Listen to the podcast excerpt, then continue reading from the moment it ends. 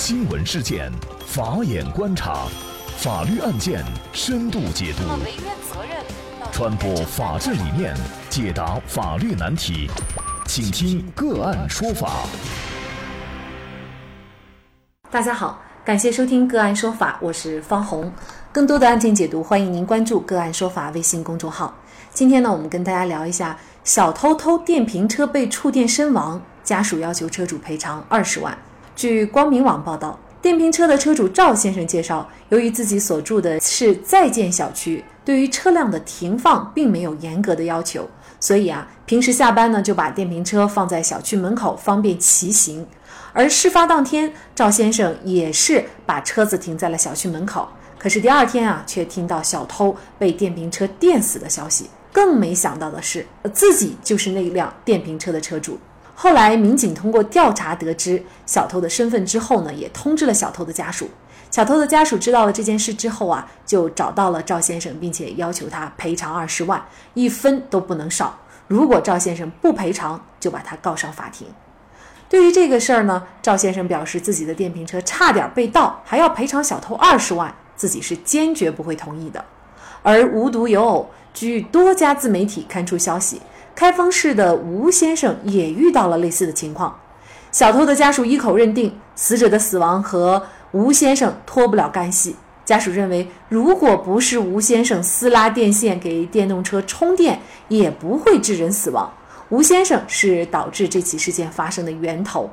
吴先生表示啊，私拉电线确实是无奈之举，因为自己住的小区属于旧小区，根本就没有配备充电桩。另外啊。如果死者不起歹心，那么悲剧也根本不会发生。就算自己私拉电线不对，但也不应该是这件事件的诱因啊。但是呢，小偷家属并不买账，双方的观点僵持不下，最终啊是诉到了法院，要求法院进行调解，主持公道。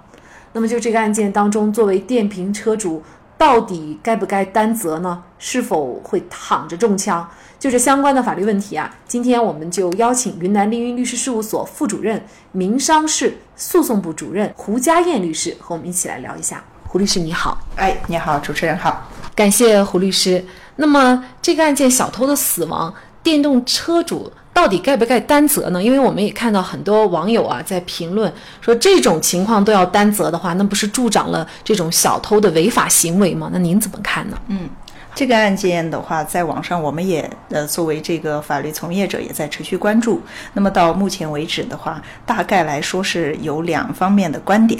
一种观点是认为小偷是咎由自取嘛，另外一种观点是认为说电动车主这边也应当承担一定的责任，因为小偷他的行为罪不至死。那么从法律上来看的话，它有一条非常明确的法律规定的依据。就是最高人民法院关于审理人身损害赔偿案件适用法律若若干问题的解释里面有一条，第二条哈，他说，如果受害人对同一损害的发生或者扩大有故意或者过失的，那么可以减轻或者免除赔偿义务人的赔偿责任，这个是专业上的法条规定。那这个是什么意思呢？也就是说，如果这个损害后果是因为受害人的原因、受害人的过错掺杂在里面，我们说的混合。过错制嘛，如果他有这个过错，要视过错大小。如果过错很大的话，甚至可以免除侵害人的责任。那么结合到这个案例来看的话。应不应该由这个电动车主来承担责任？其实根据法条来看，很重要的就是说，到底这个事件谁是过错方，应该由谁来承担责任，那最终就可以规则出来。整体来看的话，明显在这个案例里面，小偷的过错肯定是责任更大的。为什么呢？首先，他实施的是一个盗窃行为，如果涉案物品的价值达到量刑标准的话，那他实施的是一种违法犯罪的行为。那么其次，从因果关系上来看，如果他没有实施这种盗窃行为前提的话，那么他就不会电死。那按照我们的生活常识，一个在充电的电动车旁边你经过的话，你是不会被电死的呀，他肯定是对这个电动车去实施了一些拆卸或者是其他的一些碰触的行为，那么他的这个死亡和他的这个盗窃行为之间是有因果联系的。简单的说，也就是他不去偷，那可能死的可能性很小。嗯，这个是从这个案例小偷这一方面来看。那我们另外一方面又回过头来看，车主这边有没有过错呢？呃，似乎这一点的话，网上也有很多分析。他认为车主这边撕拉电线，使得这个电线裸露。他为了说自己达到充电这样一个一己私利的这个目的，完全不顾说这种裸露在外面的这种电会漏电伤人，或者是火灾事故啊等等这些已经危害到了小区的公共安全，有这样的隐患现象存在。但是他为了自己充电的私利，就放任了这个现象的存在。从这一点上来说，他应该也是有一定的过错。所以我们看到很多这个网上评论说，这个判决结果可能法官也会考虑他的。这个过错情况，但是我个人认为。刚才我聊到的这个车主的这一块的责任，他撕拉电线的这个行为的话，是有相关的电力法去调整和处罚他这个行为的。至于说这边因为给小偷造成这种伤害甚至死亡的这个案例来说，我个人是觉得他不应该承担责任。当然，可能跟裁判理念和裁判观点会有一些出入，但是这个跟法条是有关系的，因为法条上它有法官的自由裁量权，法官可以视情况减轻，减轻的话。那相当于说你还是要承担一定责任，也可以根据自留裁量免除。那我个人像这一类案件，我个人的观点是主张免除的。那我们先来看一下这个案件法院的一个最终的判决。法官认为啊，这个事件死者是负有主要责任的，但是吴先生撕拉电线也确属违法行为，并且在一定程度上导致了死亡事件的发生。考虑到他并非故意，所以呢，只承担小部分的责任。针对死者家属提出的赔偿二十万元，这是非常不合理的。吴先生进行的无责任辩解也是站不住脚的。那综合考虑，法官判吴先生赔偿死者家属精神损失费是三万元，并且责令他立即拆除撕拉的充电设备。也就是说，法院认为吴先生他撕拉电线的行为本身是存在过错的。呃，其实从这个角度呢，我们也可以举一个例子啊，比如说。小区里会有一些小孩子到处乱跑，那么他也有可能觉得好奇呢，去玩电动车，甚至去碰充电的装备。那么这个时候也可能会发生触电身亡这种严重的事件。那像这种情况，其实对于吴先生私拉电线充电，它本身是还是存在一定风险的。那您认为他不需要承担责任，主要的理由是什么呢？我的意思是这样的：对于他撕拉电线造成的放任的这个隐患。肯定是要有人管的，也有他的过错的，但是他的这种过错应该是对他进行行政相关的行政部门进行处罚。比如说你私拉电线，那根据电力法的规定是可以对你进行五万元以下的罚款，然后勒令你几天之内拆除这种私自建设的充电桩，让它不要存在这种安全隐患。当然我们知道我们国家这种老旧小区其实非常的普遍，因为这种充电的需求是客观存在的，但是政府充电桩的统一规划和建建设是滞后和有限的，导致很多人不得已从自己自己家私拉出这样的电线。那么他的这个行为该不该受到相应的惩处？我觉得是有有职责监管的部门来处理他这个行为，而不是在这个案例里面来考虑说他是怎么有过错。所以我对他对小偷实施的这个负有主要过错这个责任，应该联系起来由他来承担责任。那么他的责任应该是在行政部门对他进行相应处罚和恢复原状的这一块。嗯，其实这个私拉电线给电动车充电，它都是存在一些危险风险的，无论是法律上的风险，还是给人的人身安全造成的危险来看。具体的，可能通过这个事情，我们也应该提醒一些，尤其是广大的电动车车主啊，就是可能这种违法的充电或者其他的一些行为，还是尽量。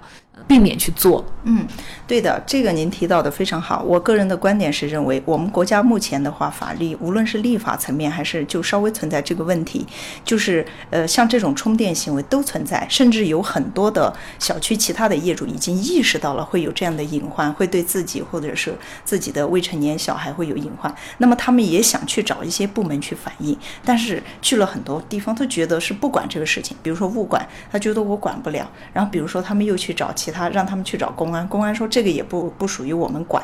那么真正的该监管这一块的这种部门的话，应该及时的站出来去处理，而不是像现在这样，一定要付出生命的代价，一定要发生了很严重的事实以后才出来看，哎，这个事情到底是谁来管？无论是消防也好，电力行政部门也好，要及早的介入。好，当然如果说只是通过处罚，只是强力要求对方拆除除充电桩，这并不能从根本上解决问题，因为我的这个充电需求是客观存在的，而且我这个充电需求的话，你如果政府不出面保障，不去设置一些功能来弥补我现在存在的功能缺陷的话，那我肯定只有私力救济，用自己的方式去处理。所以在规范处理这个行为的时候，政府的引导作用一定是第一位的。这个是一方面，另外一个方面是资金的问题。比如出面管的话，为什么现在会出现乱象嘛？就是因为如果管的话，物管它也没有这个专项资金。如果说其他的部门可能要把这一块规划成片的话，那一定是有有相关的财政投入才能做起这个事情。没有资金，资金不到位的话，肯定规划这个事情也是很难的。呃，另外一个点。从这个判决书上来看的话，我认为还存在一个问题，就是我们的裁判理念和裁判观点呢，不能说因为个别法官说担心担心会出现当事人，就是原来我个人也是从事法官职业很长时间，那么就会出现说，就是老百姓通俗说的谁死谁有理。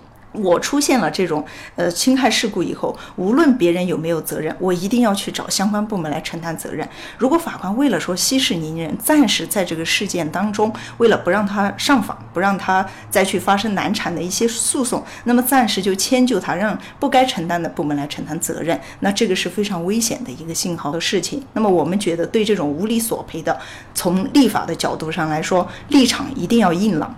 观点一定要明确，该赔的就赔，不该赔的就不赔。嗯，这个案件呢，对法院的判决以及胡律师的这个观点哈，我觉得从两方面考虑，都还是各有各的道理。但是最终有一点呢，还是要提醒我们大家，就是首先我们要管好我们自己的。钱物，那么让这些东西不要存在隐患。另外呢，就是相关的这个监管部门呢，也应该负起责任。那么当然了，电动车它充电引发的这种爆炸火灾也是频频发生。所以呢，作为我们电动车的使用者啊，在这个安全方面，确实先首先的负起责任。那么作为你这个违法的，甚至是涉嫌犯罪的小偷来说，那么首先呢，这个违法行为呢，就是应该追究责任的。但是呢，也并并不等于说你死了就是白死啊！这个可能各个方面我们都应该引起反思，那么才会避免类似事件的发生。好，那么在这里呢，也再次感谢云南凌云律师事务所副主任、民商事诉讼部主任胡佳燕律师。嗯，谢谢主持人。那么本期节目的图文推送。大家可以关注我们“个案说法”的微信公众号，在历史消息当中找到。那么在本篇文章的最下角，您点击阅读原文就可以获得我们往期节目的。那么我们把案件呢也分为了刑事案件、行政案件、民事案件、婚姻家庭类案件以及公司法务类案件等等。那大家可以根据您的需要去查找您所感兴趣的节目。同时呢，您在生活工作当中遇到一些法律问题，也欢迎您向我们进行咨询。您可以添加幺五九七四八二七四六七幺五九七四八二七四六七这个微信号，向我们进行详细的咨询。给大家提供法律服务的都是我们个案说法邀请到的嘉宾，他们都非常的专业、资深和负责任。感谢您的收听，我们下期节目再见。